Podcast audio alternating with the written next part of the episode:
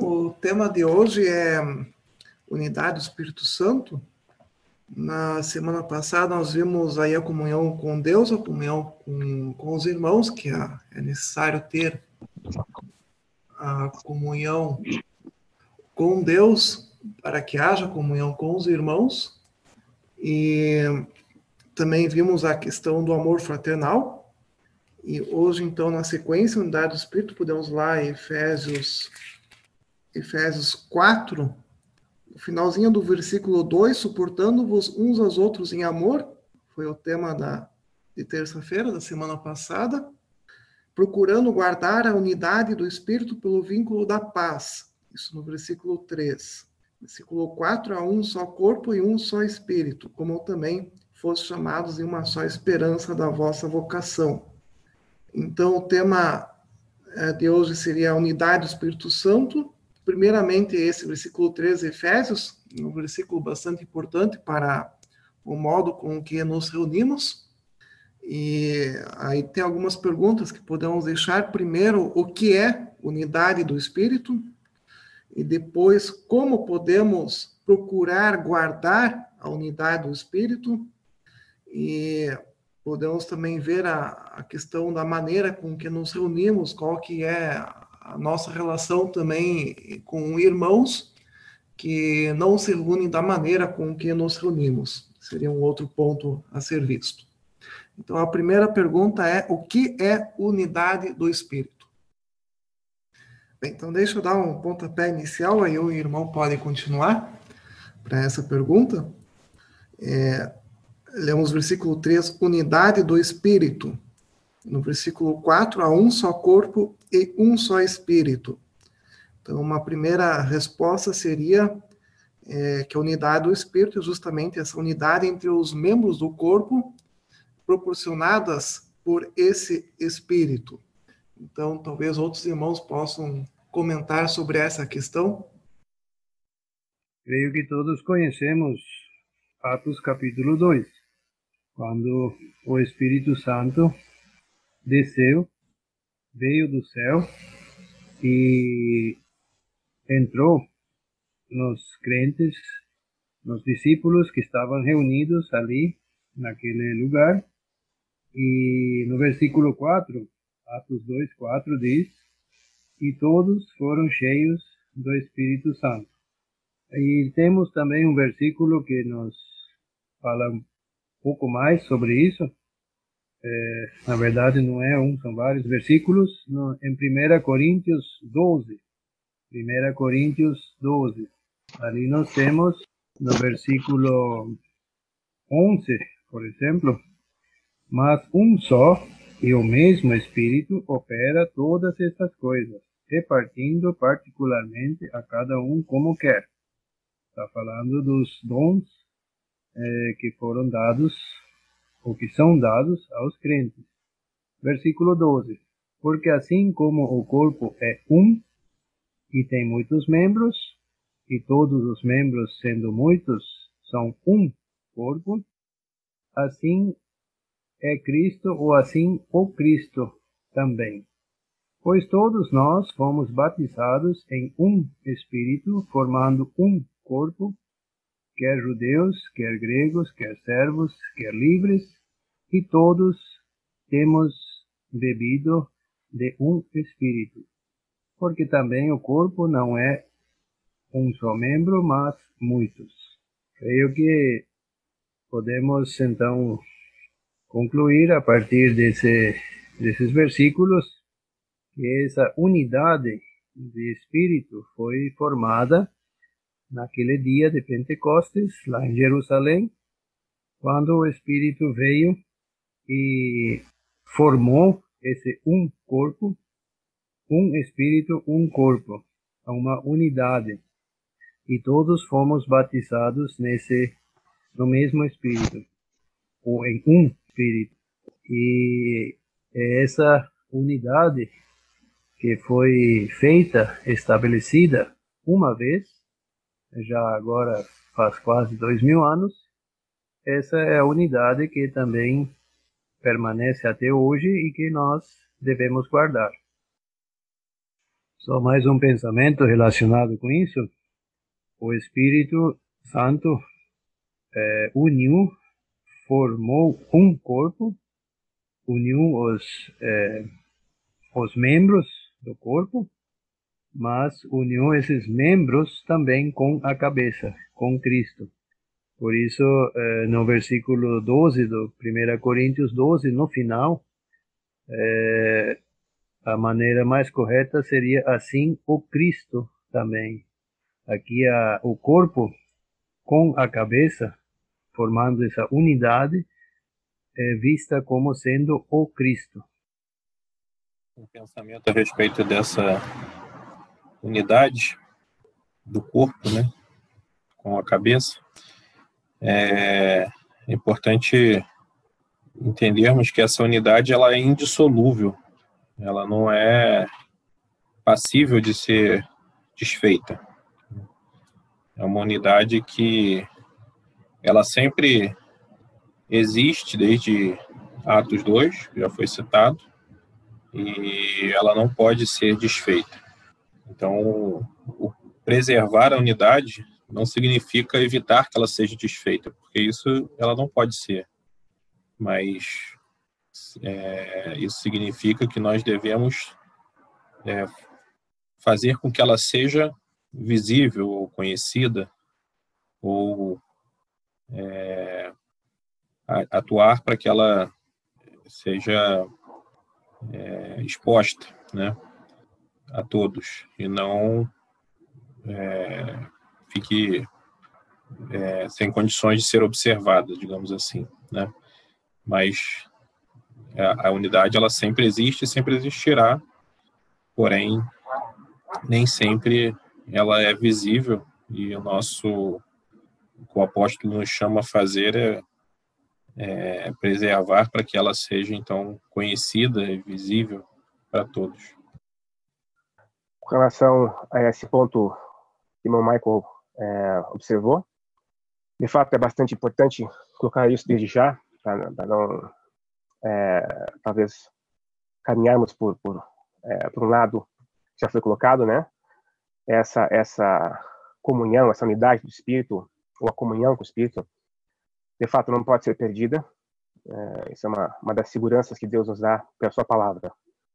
E analisando a questão individual, por exemplo, é, fala-se, por exemplo, de apagar o espírito, entristecer o espírito. Então, sempre é bom recordar daquela figura que já foi usada algumas vezes, que com relação ao espírito, é, é como se fosse uma vela. Né? É, eu posso perseverar ou me esforçar para manter a chama da, da vela acesa, é, botando a mão na frente, esse tipo de coisa, né? Cuidar, cuidar daquela chama para que ela não se apague. Mas ela pode se apagar.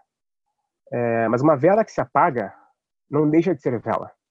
Permanece uma vela apagada. Né? Da mesma forma, o Espírito Santo permanece conosco, é, pode ser apagado por nossas próprias falhas e, e, e comportamentos e por aí vai, é, mas não, não, não há possibilidade de, de, ele ser desarraigado da igreja totalmente. Então foi muito pertinente essa colocação. É, com relação à palavra, a palavra é, é, unidade, importante também esse, esse, esse termo, é, unidade denota não somente é, um valor único, um objeto singular, né? um copo, uma unidade, mas também é, pode significar, e aqui está claro no contexto também, é, digamos, a união de dois ou mais elementos que, por, for, por força de algumas circunstâncias, possam vir a pensar, agir da mesma forma, ter o mesmo pensamento, o mesmo conjunto de ações, né? até mesmo um padrão. É, eu sempre me recordo, por exemplo, quando a Bíblia fala que homem e mulher, ou marido e esposa, são uma só carne. É uma figura de linguagem que denota esta, esta, esta unidade que é o casamento. Né? É, um casamento é, então, uma espécie de unidade. Uma unidade com hierarquias, com papéis distintos, mas onde ambos ali terão, é, guardando as suas, as suas individualidades, suas pessoalidades, terão é, é o, mesmo, o mesmo rumo, o mesmo o mesmo alvo, né? cada um com seu papel, cada um na sua função, cada um do seu jeito, respeitando essas questões, características, mas haverá uma certa hierarquia, haverá papéis. Já foi muito bem colocada a questão do, do, do Senhor Jesus, por exemplo, nesta questão da unidade do Espírito, é, esforçando por preservar a unidade do Espírito. E esse Espírito vai apontar para o Senhor Jesus, não para si, por exemplo. É, então, já nós nos desvinculamos de algumas doutrinas, por exemplo, que, que apontam para o Espírito Santo e, e, e por aí vai. É, e, então, o Espírito Santo, esse Espírito Santo que é que traz essa unidade, que nós devemos perseverar aqui, ele aponta para o Senhor Jesus como sendo alvo, como sendo cabeça, também por meio da sua palavra, ele que nos guia, ele que nos ensina, é, é, até na questão da oração, por exemplo.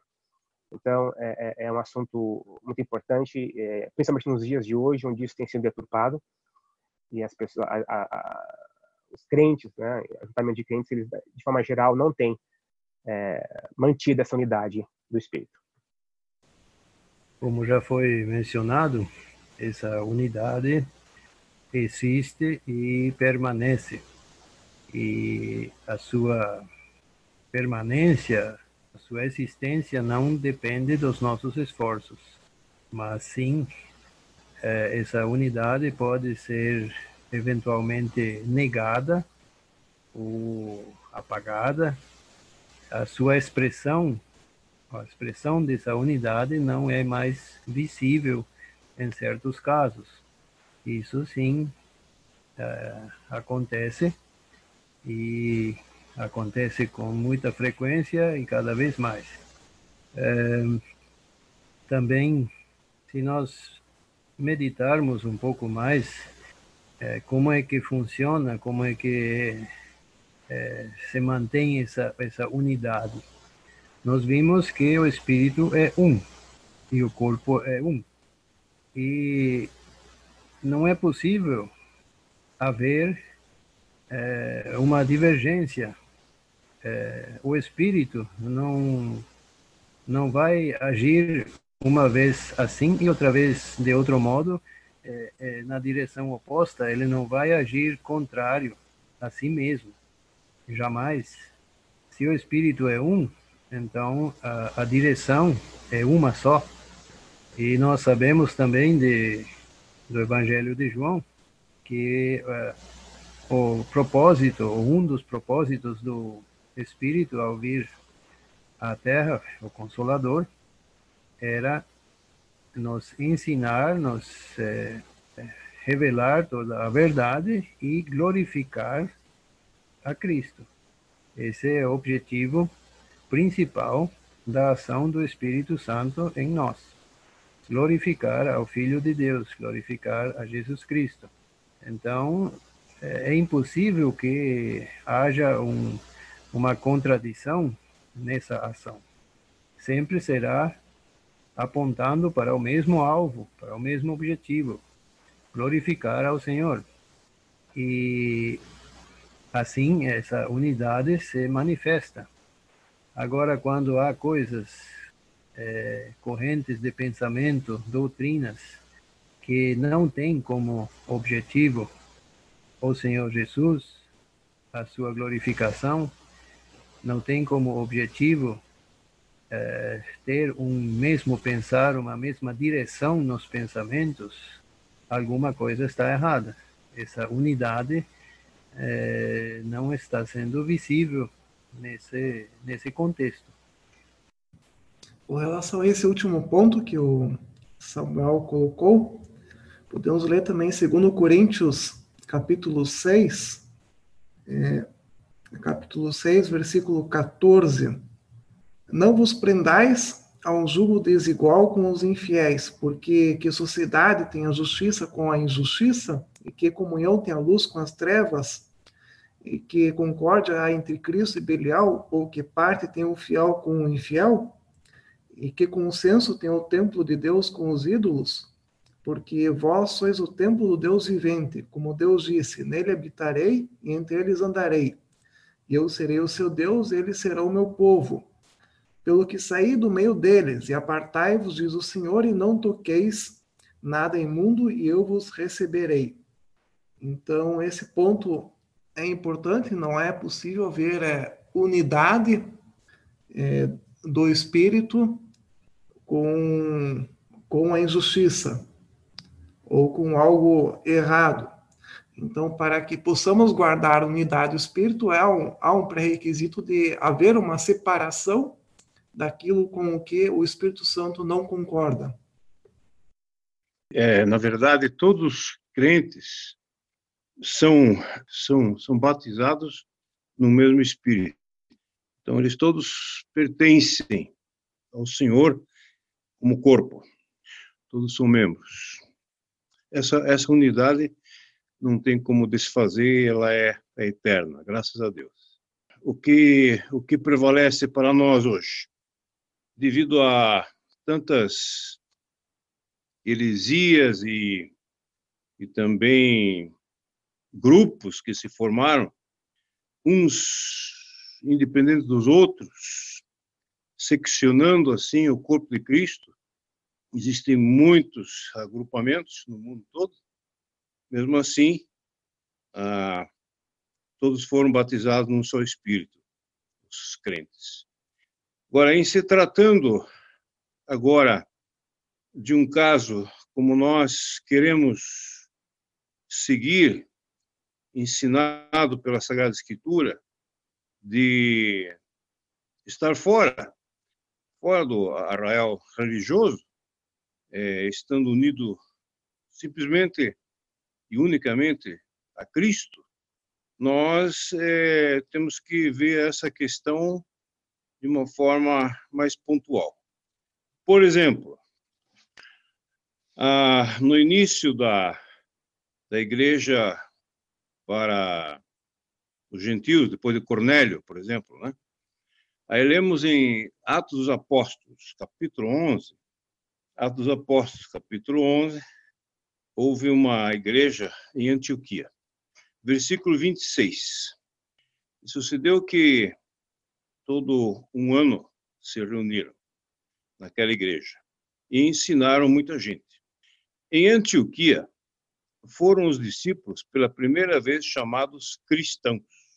Eles não se intitularam cristãos, eles foram chamados cristãos. Por quê? Porque seguiram a Cristo. Todo mundo estava vendo, mas esses são cristãos, eles são semelhantes a Cristo. Eles viam nele o amor, com certeza, porque a palavra diz também: nisso conhecerão que sois meus discípulos, o Senhor Jesus falou, se vos amardes uns aos outros.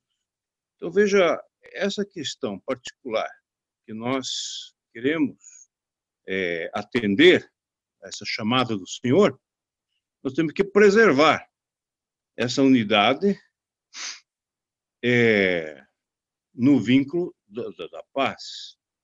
E, com certeza, a verdade será vista, será bem-vinda e podemos, dessa forma, realmente contar com a possibilidade, como no começo, quando os, eh, quando os cristãos se reuniram, o Senhor ia acrescentando, porque ali havia paz, ali havia alegria no espírito, ali havia amor, todo mundo via o Senhor ali dentro, presente. Então, realmente, a paz e o amor em nosso meio é, é de extrema importância para que o mundo veja que somos seus discípulos e vamos, assim, sendo uma luz verdadeira no mundo que está em trevas. O irmão Sig mencionou é, um episódio do início da igreja e gostaria de apontar para é, alguns acontecimentos que talvez nos ajudem a entender um pouco como podemos guardar ou preservar essa unidade do espírito. Como também já o irmão já falou, as separações, as divisões no meio da cristandade, obviamente não são um um esforço para guardar, preservar a unidade, pelo contrário. Mas já temos, logo nos, nos anos iniciais da história da igreja, alguns acontecimentos que iam nessa direção da separação. Porém, é, mais no sentido da, de uma separação causada por, por alguma discussão, por alguma contenda, por alguma briga. É, podemos inicialmente ver Atos capítulo 6. Ali nós temos uh, aquele acontecimento, aquela discussão entre os gregos, ou os helenistas, e os judeus, ou hebreus melhor. Vemos no versículo 6, capítulo 6, versículo 1, Ora, naqueles dias, crescendo o número dos discípulos, houve uma murmuração dos gregos contra os hebreus, porque as suas viúvas eram desprezadas no ministério cotidiano. Ah, pelo que a, a, Bíblia nos relata, foi a, a primeira murmuração, a primeiro, o primeiro descontentamento no meio dos irmãos.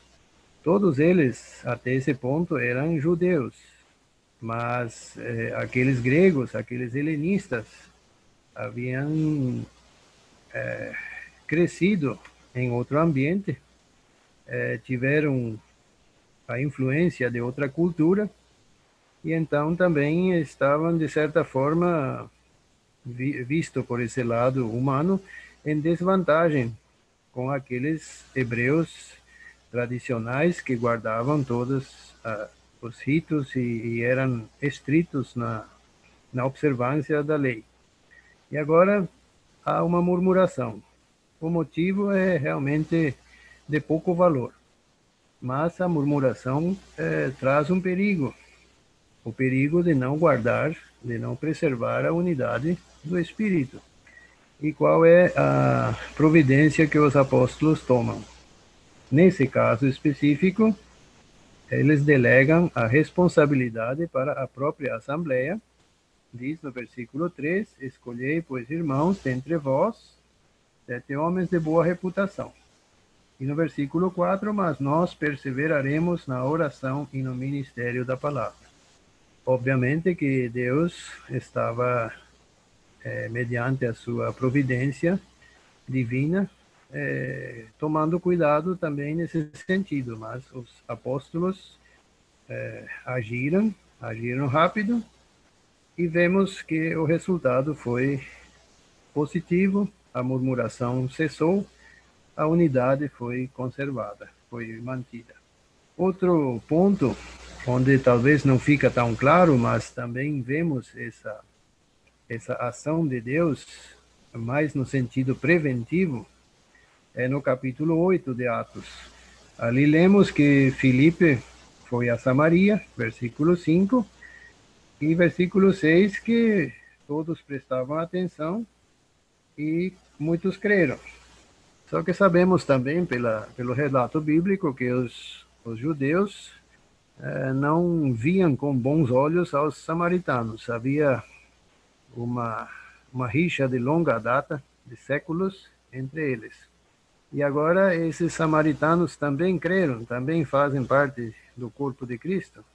E aqui não, não vemos nenhum tipo de, de murmuração, pelo menos não de momento. Contudo, no versículo 14, os apóstolos, pois, que estavam em Jerusalém, ouvindo que Samaria recebera a palavra de Deus, enviaram para lá Pedro e João, os quais, tendo descido, oraram por eles para que recebessem o Espírito Santo. E dessa maneira foi removida de antemão a possibilidade de haver um, uma contenda, de haver algo que eh, de alguma forma, é, prejudicasse a unidade do espírito. Depois temos aquele episódio do Cornélio, no capítulo 10, e no capítulo 11, quando Pedro voltou para Jerusalém, ele teve que se explicar diante dos irmãos judeus. No versículo 2, diz que, subindo Pedro a Jerusalém, disputavam com ele os que eram da circuncisão. Porque o judeu não, não gostava do samaritano, porém do gentio muito menos. Havia uma, até mesmo uma aversão do judeu contra o gentio. E eh, aqui imediatamente se faz perceber a unidade do espírito corria perigo. E então nós lemos do versículo 4 em diante, até o 17, como Pedro explica claramente, cuidadosamente, com detalhes, tudo o que aconteceu lá na casa de Cornélio, até mesmo antes disso. E qual é o resultado? Versículo 18. E ouvindo estas coisas, apaciguaram-se e glorificaram a Deus, dizendo: Na verdade, até os gentios Deus deu o arrependimento para a vida.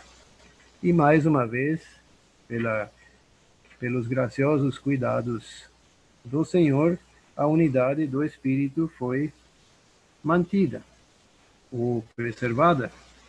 E temos, por, por fim, o último é, episódio, que talvez foi o mais relevante, o mais grave nesse sentido. Atos capítulo 15. Ali temos aquela é, grande discussão acerca de uh, alguns pontos doutrinários. E esse é um ponto realmente relevante. Uh, e também hoje, esse, a, a doutrina é o, a causa de muitas divergências e da falta de preservação da unidade do espírito. Conhecemos bem essa esse episódio, então não precisamos entrar em muitos detalhes, apenas no versículo 5, Atos 15, 5, quando Paulo e seus companheiros chegaram em Jerusalém, alguns, porém, da seita dos fariseus que tinha crido, se levantaram dizendo que era mister circuncidá-los e mandar-lhes que guardassem a lei de Moisés. Congregaram-se, pois, os apóstolos, os anciãos, para considerar este assunto e houve grande contenda.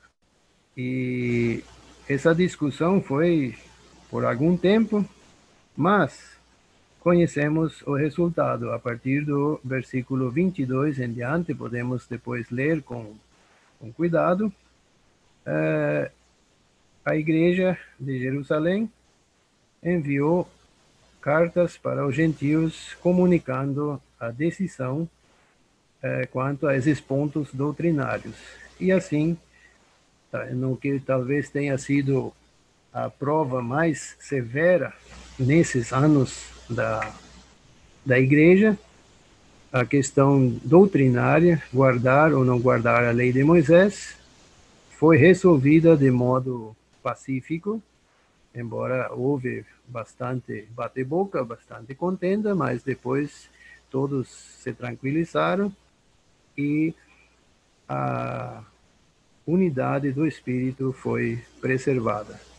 E embora tudo isso aconteceu nos anos iniciais da igreja, mas de todos esses acontecimentos podemos tirar lições de como agir também hoje é, para preservar, para guardar a unidade do espírito. Creio que a primeira carta de Paulo aos Coríntios também foi escrita com o propósito né, do apóstolo, entre outros, de colocar né, as coisas nos trilhos e é, corrigir alguns problemas que certamente, se prosseguissem, se continuassem acontecendo, é, poderiam ocasionar uma divisão e, consequentemente, é, impedir né, que essa unidade fosse visível ali no meio daqueles irmãos. Logo de cara, no primeiro capítulo, ele já chama atenção para uma divisão que estava acontecendo ali no meio deles. É, vários irmãos ali na, em Corinto é, estavam tomando partido de alguém, de algum lugar, de, tomando uma posição diferente dos outros, e isso estava é, certamente trazendo um grande prejuízo já, e se essa situação perdurasse, ia trazer outro, outros prejuízos maiores. É, no capítulo 5, ele, ele fala né, sobre o, uma situação que também é, tinha acontecido e estava sendo tolerada ali no meio deles, que era uma, uma, uma situação de imoralidade, né, um pecado que o irmão havia cometido e que é, a, os, os, irmãos ali não aparentemente não estavam tomando nenhuma atitude para que aquilo também se resolvesse. Paulo então é, chama a atenção deles para que aquele mal, né, aquele pecado moral fosse tratado e a questão ali fosse resolvida.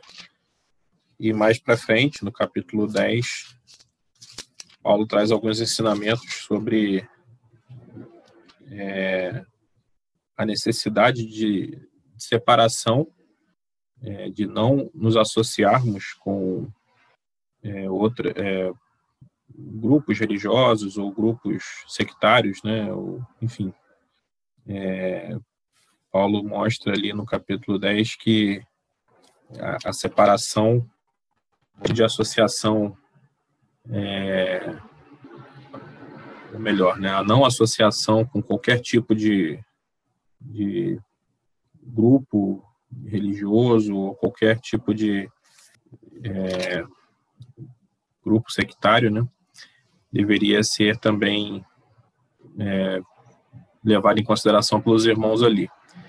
E eles é, aparentemente corrigiram, né, pelo menos na segunda carta nós já vemos algumas, algumas, algumas observações, alguns elogios em relação a isso. Mas talvez se eles não tivessem recebido aquela carta, é possível que ali já tivesse ocorrido algumas, alguns fatos que é, impediriam que essa unidade fosse preservada, né? Seriam é, atitudes no sentido contrário à preservação dessa unidade ali no meio dos coríntios coisas que talvez impediriam, inclusive, que eles impediriam a comunhão deles com o próprio Senhor e, consequentemente, a comunhão deles com outros irmãos de outros lugares, se eles tivessem mantido aqueles problemas ali no meio deles. Um outro exemplo sobre é, uma questão prática, ou um exemplo prático, né, é sobre essa unidade no espírito, como isso afeta a igreja, ou deveria. Em Filipenses capítulo 1, Filipenses 1, versículo 27. Filipenses 1, 27, diz assim: Vivei acima de, de tudo, por modo digno do evangelho de Cristo, para que eu, indo ver-vos, ou estando ausente, ouça no tocante a vós outros que estáis firmes em um só espírito, como uma só alma, lutando juntos pela fé evangélica. Uma outra versão fala, em vez de alma, fala ânimo. Mas aqui eu, eu atribuí aqui algumas, alguns textos, de fato, palavra, aparece a palavra alma aqui, né? É, acho esse termo muito forte, né? No final do versículo, como uma só alma. Mais uma vez, vemos aqui é, a recomendação do apóstolo com essa perseverança, essa luta, por manter essa unidade no espírito, diz ali, em um só espírito, só há um, só há um espírito, como já vimos, mas aí vem, como uma só alma. Eu não quero entrar na questão aqui de, diferenças é, etimológicas ou, ou, ou, quanto a significados entre alma e espírito, mas é, das várias diferenças, acho que uma das principais é que na alma humana está a nossa personalidade, está nosso desejo, nosso nosso querer, nossas nossas teimosias, nossos pecados, nossas virtudes. É, essa personalidade está ali embutida, né? formada ao longo dos anos, mas é, é, é por meio da alma que isso tudo se evidencia no comportamento humano. Uma só alma. É, eis aqui talvez um, um, um, dos maiores desafios da vida humana nessa nesse ambiente social. É, quando nós temos, já vimos aí vários exemplos aí dos irmãos colocando, livro de Atos, livro de Coríntios, quando há, há pendengas e disputas entre irmãos e, e como isso afeta o relacionamento e a comunhão. É, isso, obviamente, acaba influenciando o espírito, a influência do espírito em nós. Quando nossa alma fala mais alto que o Espírito Santo. E, e isso é comum. Nós somos seres humanos, convertidos, no, é, novas criaturas, mas ainda temos essa alma humana. E é, é, vai ser até o último dia de nossa vida será uma luta entre, entre o meu querer e o querer de Deus, né? E dentro de um ambiente social, e a igreja é, é um exemplo disso, podem haver divergências, disputas, como já vimos. E, e qual é a solução para isso? Né? Talvez seja uma das grandes questões da igreja. É, dentro dessa mesma epístola de, Filipenses, no capítulo 4, nós temos uma questão aqui, é, que mais, tange mais ou menos o assunto. Então, Filipenses 4, versículo, versículo 2, diz assim, Rogo a Evódia e rogo a Sintique, pensem concordantemente no Senhor. Aqui o apóstolo menciona duas, é, duas irmãs, né, Evódia e Sintique, pensem concordantemente no Senhor. Obviamente, é, é, conclui-se de forma até simples que havia uma disputa, havia uma, uma desarmonia entre essas duas servas de Deus aqui. E, e, e, o que fazer quando, quando, quando, quando acontece isso? Já vimos algumas, algumas soluções aí, exemplificadas na Bíblia, né? Essa e essa Sinti, elas tinham, cada uma tem uma alma, cada uma tem um querer, um desejo, uma visão de mundo, uma interpretação e por aí vai, personalidades, cultura, educação, e às vezes podem haver embaraços e problemas, né, dentro do ambiente social. E aqui fala, o apóstolo fala com relação a esse, a esse exemplo, a essa, questão, pensem concordantemente no Senhor. Talvez aqui esteja a solução. A solução não está nos pensamentos de, de Evódia ou de Sintique, mas está no Senhor. Até que ponto os pensamentos de cada uma divergem da doutrina de Cristo, do Evangelho, da palavra de Deus? Acho que ali está o ponto. Né? É, obviamente não é uma questão tão simples, não é uma questão tão, tão, tão rasa. Às vezes se leva anos para resolver. Mas a solução é, é, o Senhor. É Ele quem nos une e é Ele quem vai pôr fim nessas questões e diferenças entre nós. Queria fazer um pequeno comentário, não sei se os irmãos estão me ouvindo bem. É, quando eu penso no livro de Efésios, onde nós somos conclamados no versículo 3, aguardar a unidade do Espírito, é, nós não podemos separar a doutrina da prática. Que veja, inicialmente, o livro de Efésios nos apresenta, no capítulo 4, andeis de modo digno da vocação que, que fosse chamados. Humildade, mansidão, longanimidade, suportando, ou seja, dando suporte uns aos outros em amor. Isso está falando de vida prática, do nosso comportamento em relação aos irmãos. Aí depois do versículo 3, nós vamos ler ao contrário, do 6 para trás. Primeiro, no versículo 6, Paulo apresenta toda a humanidade, um só Deus Independente do homem reconhecer se existe ou não Deus, Deus é Deus sobre todo o homem. E como Criador, é Pai de todos os homens. Aí no versículo 5, ele apresenta um só Senhor, uma só fé, um só batismo. Isso ele está tratando do cristianismo de modo geral, num aspecto que abrange todos os cristãos, independente de estarem congregados corretamente ou não. E depois ele diz, no versículo 4, há um só corpo e um só espírito, mostrando aqui do chamamento da esperança da vocação, que ele está falando agora só dos salvos, porque não é possível estar no corpo e ter o espírito se não for salvo. Então é importante nós é, conseguirmos adentrar que a vida prática faz parte do guardar a doutrina. Como é que eu expresso isso? Por exemplo, eu creio no meu coração que existe só um corpo de Cristo. Mas aí, quando eu estou conversando com as pessoas, eu falo das várias igrejas da minha cidade. A igreja X, a igreja Y. A igreja... Na prática, eu estou negando aquilo que eu creio.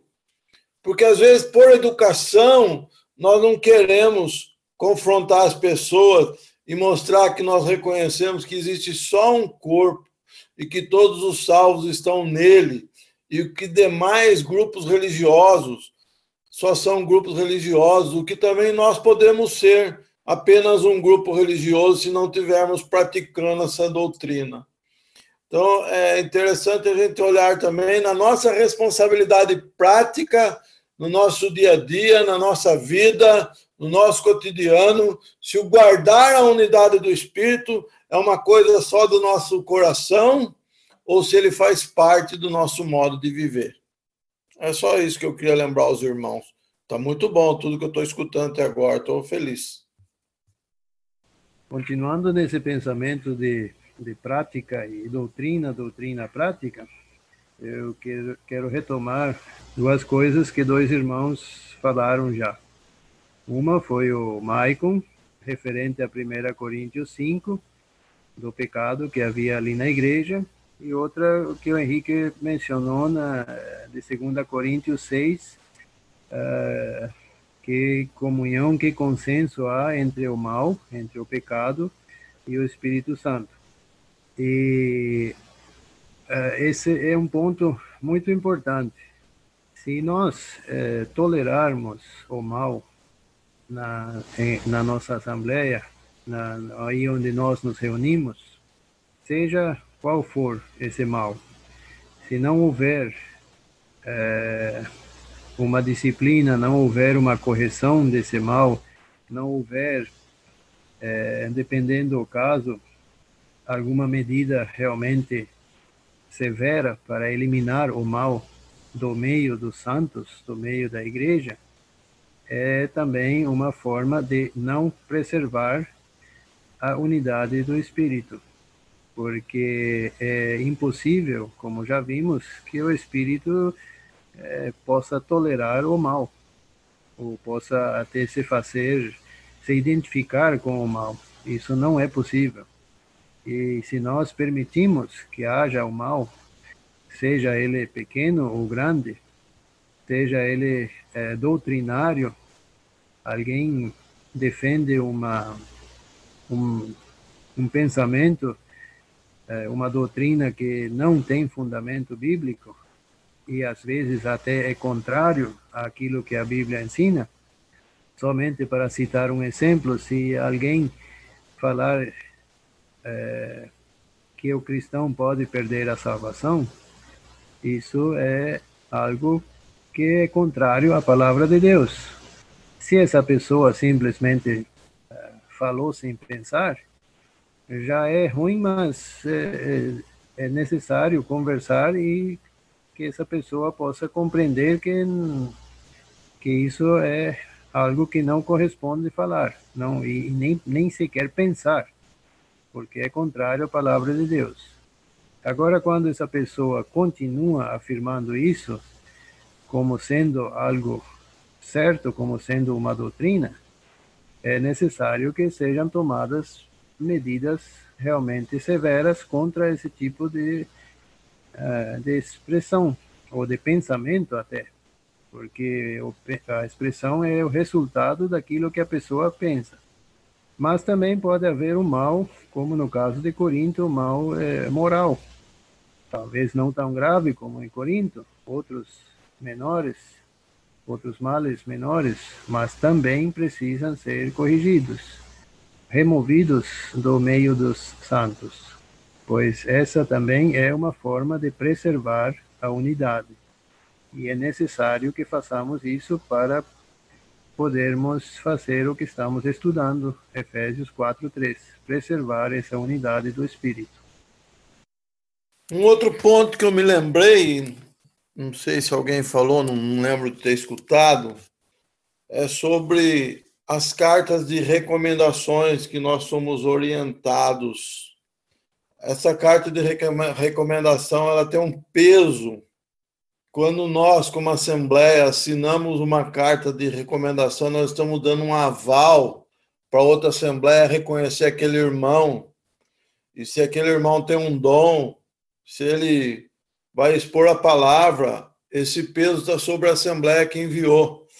Lembrando agora do que o Samuel falou, exatamente no caso sobre uma doutrina errada, o perigo de quando o irmão vai visitar e ele vai ensinar um erro. Então, nós temos que levar muito a sério a carta de recomendação e temos que levar a sério também e aceitar essa carta de recomendação quando ela vem assinada por irmãos, porque é uma consideração pela unidade do espírito que há entre as assembleias. Tem que estar acima do meu achômetro. Eu tenho que reconhecer que aqueles irmãos ali assinaram aquela carta e eles têm base bíblica para recomendar aquele irmão ou aquela irmã para estar partindo o pão. E se não houver nenhum impedimento, também o irmão poder ministrar e participar da palavra. Então, eu só queria lembrar disso também, que é um ponto interessante que nós somos orientados a levar com seriedade a carta de recomendação em relação a manter a unidade do espírito. Quando eu rejeito uma carta de recomendação, eu estou quebrando essa unidade, porque eu estou rejeitando que o Senhor está com autoridade presente da Assembleia aonde veio essa carta de recomendação. Fica bem claro para nós a, a responsabilidade que nós temos e somos privilegiados pelo conhecimento que temos e a irmandade que nós temos, mas quanto mais conhecimento, mais responsabilidade. E, e por isso, é, até mesmo como foi comentado, é necessário correções, às vezes pode até haver discussões, como vi, vimos em Atos 15, mas que o, o final, o desfecho seja para manter a unidade. É, eu ainda queria citar algo que eu acho que não foi citado, é, foi comentado primeiro em é, 1 Coríntios, capítulo 1, queria estar lendo, é, versículo 12 ou 13. Quero dizer com isto que cada um de vós diz, eu sou de Paulo, e eu de Apolos, e eu de Cefas, e eu de Cristo. E o versículo 13, a primeira parte que me chama a atenção. Está Cristo dividido? é, Cristo não está dividido. Já vimos isso, que ele é a cabeça e nós o corpo. A igreja é o corpo. Não há divisão nisso. É, as pessoas acabam fazendo divisão, mas na essência não há. E hum, queria uh, falar sobre a noiva, porque uh, porque Cristo tem uma noiva que é a igreja e ali também é demonstrado a unidade. Mas enquanto estamos aqui na Terra com nossas debilidades, precisamos ver como texto base procurar guardar a unidade do espírito. Então, acho que nós temos essa grande responsabilidade de estar guardando é, a doutrina e seguindo ela. Às vezes pode ser é, dolorido, como ouvimos no caso até de, de correções, mas precisamos em conjunto estar guardando isso, guardando a doutrina, seguir ela como ela é. E eu estava lembrando também de que alguém falou para alguém, eu ouvi isso, e até mais de uma vez. Ah, você você tem que ir, tem que se reunir onde você se sente bem. Então, isso não é guardar a unidade do espírito. Nós não devemos nos reunir onde nós nos sentimos bem, simplesmente. Nós devemos nos reunir ali onde a unidade é preservada. É isso que o texto diz. Todos os salvos são chamados a guardar a unidade, a doutrina. É, isso não é exatamente o que eu quero, mas o que Cristo quer. Até um irmão também comentou nesse sentido é, às vezes ocorre esse, esse conflito, pode haver até um, um conflito entre o nosso desejo, a nossa vontade e o que a palavra quer. Então, devemos então estar procurando o que a palavra, que é a verdade, quer para nós, para assim a gente manter e guardar a unidade é, do Espírito também ser um testemunho vivo aqui na Terra, é, assim como também foi comentado, que foram chamados de cristãos, ou seja, devemos ser como Cristo e estar fundamentados teoricamente e praticamente, ou na prática, biblicamente, e não conforme os nossos desejos.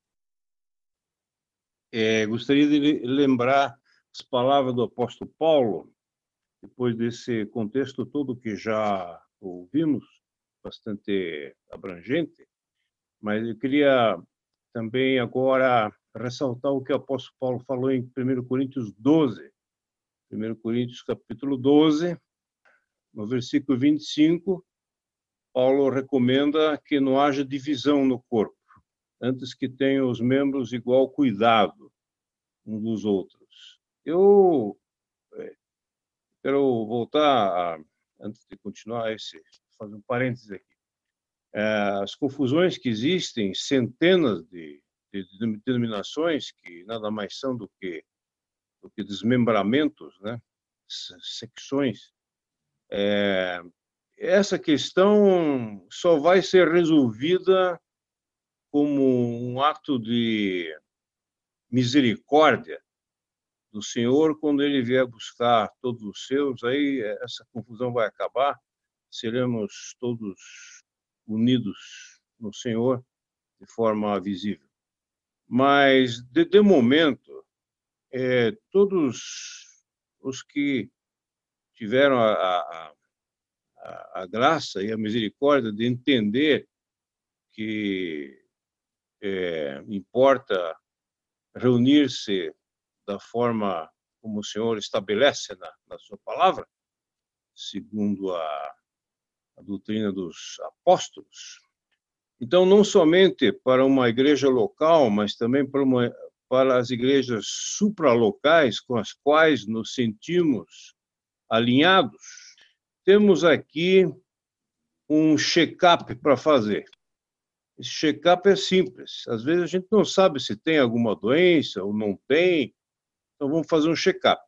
O check-up está aqui do versículo 25 e 26. Vou ler de novo aqui. 25. Não haja divisão, mas que os membros tenham cuidado de uns dos outros. Isso já é o início do check-up. Temos cuidado de uns dos outros? Essa é a primeira pergunta. Nós nos importamos com o nosso irmão? Com o bem-estar, não só físico, mas espiritual? nós nos importamos com ele. Versículo 26. De maneira que, se um membro padece, todos os membros padecem com ele. Se um membro é honrado, todos os membros se regozijam com ele. Vemos um irmão sofrendo, seja quais, quaisquer motivos, seja o motivo de, dessa vida terreal, secular, ou, o que é pior ainda, sofrendo, padecendo na, na área espiritual. Será que isso no, nos preocupa? Será que isso fala a, a nós ou, ou não faz diferença? Todos os membros padecem com ele. É essa que é a forma certa de enxergar. E se eu não padeço com ele, então está aqui já um, uma coisa para ser resolvida, em meu coração. Né? Eu me lembro quando o Senhor Jesus estava indo para ser né, crucificado, um pouquinho antes, ele estava com seus discípulos andando, aí de repente o Senhor Jesus pergunta, mas o que, que, que... Chegou em casa, ô oh, discípulos, o que, o que vocês estavam discutindo entre si? E eles calaram-se. Por que, que se calaram? Estavam envergonhados estavam perguntando entre si quem de nós é o maior. Quem será o maior entre nós? Então, se um membro é honrado, eu me regozijo com ele? Ou eu tenho inveja dele? Ou o que, que acontece? Então, acho que os dois versículos, de 1 Coríntios 12, 25 e 26, são um bom check-up para a gente verificar como está a situação. E se isso ocorrer, esse amor aqui, aí todo o resto vai se resolver. Porque foi falado já hoje à noite que, por causa de diferenças é, de entendimento bíblico, doutrinário, pode haver divisões. É verdade, perfeitamente, 100%. Mas muitas vezes, muitas vezes, as divisões não se dão por motivos de doutrina, mas sim por motivos pessoais. Então, volto a colocar aqui o que o Paulo está colocando à nossa frente. Versículo 25 e 26. Eu queria só acrescentar que o versículo 27, que o Zig está falando, irmão, é uma conclusão perfeita sobre o tema que o Zig está falando. Se lermos o versículo 27, nós realmente temos que ficar é, humilhados Ora, vós, vós sois o corpo de Cristo e seus membros em particular. É, já vimos, acho que já ficou claro que não podemos nos associar com a, o sistema religioso e agora o corpo, como foi visto, o corpo, nós somos o corpo de Cristo e aí se refere a todas as pessoas salvas, a todos os salvos é, em Cristo, que fazem parte da, de uma só igreja. Então, gostaria de fazer a, deixar a pergunta, como é que deve ser nosso relacionamento com os salvos que é, acabam estando associados com algum sistema religioso? Porque ficou claro que nós não devemos nos associar com o sistema religioso, mas qual que é nossa nosso relacionamento relacionamento com esses irmãos? Eu creio que nós podemos e devemos com. Não devemos ter a, a arrogância de pensarmos que somente nós temos essa, esse privilégio, essa posição maravilhosa de, de cristãos, né, de salvos. Porém, infelizmente, para que essa unidade seja devidamente preservada, de fato é necessário não nos associar. É, inclusive tem uma, uma expressão que muitas vezes usamos, né? É, às vezes falamos, né, que a nossa assembleia na cidade em que estamos é a igreja local. Né? Mas se nós formos analisar, por exemplo, eu moro em Teresópolis, é, seria talvez é, um exagero da minha parte dizer que somente aqueles irmãos que reúnem ao nome do Senhor aqui em Teresópolis representam a igreja local aqui nessa cidade. Porque a igreja em Teresópolis é composta de todos os salvos, todas as pessoas que conhecem o Senhor Jesus aqui em Teresópolis, independentemente de reunirem ou não ao nome do Senhor. Então, é, creio que devemos reconhecê-los, guardar né, de, os devidos limites é, para não é, menosprezar essas, esses irmãos, mas não nos associar à mesa do Senhor, porque isso seria é, uma forma de não preservar essa unidade. Talvez nós podemos podemos pensar nisso que o Maico falou, olhando para nós como irmãos que estão simplesmente se esforçando para ser um testemunho da unidade do corpo de Cristo. Porque eu falei se esforçando para ser, porque muitas vezes nós nem conseguimos ser, irmão, de tanto que falhamos. Então, que a soberba não entre no nosso coração, que nós nos consideremos melhor do que os outros ou de que nós somos uma ou a única igreja. Isso é um absurdo mas infelizmente às vezes desponta esse pensamento no nosso coração e nós precisamos assumir que muitas vezes pensamos errado sobre isso. E eu queria só deixar assim para o Henrique, no meu decorrer de, de caminhar, né, Henrique, devido ao meu trabalho, eu tenho muito contato com pessoas de N religiões então, para mim, existe um texto lá nas Escrituras, Filipenses, capítulo 3, 14, 15 e 16. Eu tenho ele no meu coração e é assim que eu vejo todos os irmãos, e independente de onde ele vá. Diz assim: prossigo para o alvo pelo prêmio da soberana vocação de Deus em Cristo Jesus. Por isso, todos quantos já somos perfeitos, sintamos isto mesmo. E se sentis alguma coisa de outra maneira, também Deus vos revelará. Mas naquilo a que já chegamos, andemos segundo a mesma regra e sintamos o mesmo. Então, para mim, naquilo que nós não andamos no mesmo pensamento, Deus vai revelar. Simplesmente eu vejo que é a maneira que eu aprendi a conviver com os irmãos, sem menosprezá-los e sem me achar melhor do que eles. Talvez seja interessante lembrar que a separação que nós temos de pessoas que estão em religiões ou em denominações, etc., é uma separação eclesiástica. Nós não estamos associados com o sistema religioso ao qual eles estão associados. Porém, eles são membros do corpo de Cristo, assim como eu sou também. Deus me vê em Cristo e também vê eles em Cristo. Então, tudo que diz respeito a. Tudo que não diz respeito à separação eclesiástica, eu sou um irmão e ele é meu irmão.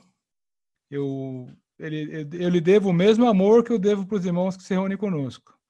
Acho que uma resposta bem simples seria esta. Me chamou a atenção uma frase que o Júlio falou. É, estamos, eu estou tentando ser ou procurando ser um testemunho e me reunir assim dessa forma. Creio que isso é, é algo que nos deve chamar a atenção, nos deve fazer refletir, porque no decorrer desse estudo hoje foi dito várias vezes a maneira correta de se reunir. Mas será que realmente cumprimos com todos os pré-requisitos para uma maneira correta de se reunir? Será que não tem alguns pontos ou muitos pontos que também precisam de uma revisão, de uma correção, talvez nós achamos que estamos reunindo da forma correta. Nós falamos, nós reunimos ao nome do Senhor. Mas o que é isso? É uma uma fórmula, uma mera frase ou é algo que vai muito além, que é algo bem profundo? E nós sabemos realmente o que é, o que significa, de fato, reunir-se ao nome do Senhor, são perguntas que podemos levar junto hoje e podemos refletir sobre isso e talvez também ser mais cuidadosos, como o Júlio falou, porque senão facilmente dá um, um ar de arrogância, um ar de autossuficiência. E se somos sinceros, o nosso estado não é aquelas coisas e não não temos razão nem motivo algum para olhar de cima para baixo e falar do, do estado da decadência da cristandade. Temos que não olhar para fora, olhar para dentro, para nós mesmos e ver o que é necessário corrigir, o que é necessário é, colocar de novo no trilho. E nessa questão do que o Henrique perguntou, falou, queria deixar uma frase de um irmão antigo. Ele disse certa vez: Eu devo andar no caminho estreito com o coração largo. Ou seja, eu tenho que andar no caminho estreito. Não devo obrigar o outro mas devo estar com o coração largo para receber o outro, para que eventualmente também venha andar comigo no caminho estreito. Eu ainda queria é, reforçar o que foi falado pelo irmão Maicon, pelo Júlio e pelo Samuel. De alguma forma falaram, quero estar reforçando. É, o irmão Samuel agora falou Devemos olhar para dentro para corrigir o que for necessário. Precisamos fazer isso individualmente e coletivamente. E é, sempre precisamos estar refletindo é, e revendo se de fato estamos nos reunindo de forma correta, assim como já foi dito, e nós temos um grande privilégio pelo, pela irmandade, pelo conhecimento que podemos ter em conjunto, é, mas com isso também corremos em um, em um risco. queria estar lendo em Apocalipse 3, o versículo 17, é, não quero me estender muito pelo horário, Apocalipse 3, 17, lá fala de Laodiceia, e Laodiceia falava assim, como dizes, rico sou e estou enriquecido, e de nada tenho falta. Então, esse é um risco que nós corremos pelo é, conhecimento e de achar que então estamos abastados, temos tudo, não falta nada, mas quando esse sentimento, esse esse sentimento estiver no coração, é, aí o versículo continua: E não sabes que és um desgraçado e miserável e pobre e cego e nu. Então precisamos tomar muito cuidado com o nosso coração, com o nosso sentimento, é, para não acabarmos indo para um, um, um radical oposto do que o Senhor deseja de nós. A solução que eu vejo é a humildade. Como em Filadélfia, é, tinha, deixa eu ver aqui, a igreja anterior, é, tinha pouca força, isso que ela falava, ela tinha pouca força. No versículo, capítulo 3, versículo 8. A Filadélfia tinha pouca força. Esse é o sentimento correto. Nós não podemos ter um sentimento que nós sabemos tudo ou, ou está tudo correto só para reflexão. Já são nove horas. Eu creio que pudemos estudar bem esse assunto de unidade do espírito. É, já vimos alguns pontos de como resolver problemas entre irmãos, que seria foi o tema também proposto, mas eu creio que existem mais coisas que podemos ver, então esse seria o tema de amanhã. Entre alguns pontos que podemos ver amanhã, também está Mateus é, 5, 21 a 24, que fala se algum irmão tiver algo, é, se você souber que o irmão tem algo contra ti, é para ir lá falar com ele. O outro é em Mateus 18, que fala que se um irmão pecar contra ti, vai lá e fala com ele. Enfim, são alguns temas que podemos ver amanhã e como resolver problemas de modo geral aí quando ocorrem é, entre os irmãos.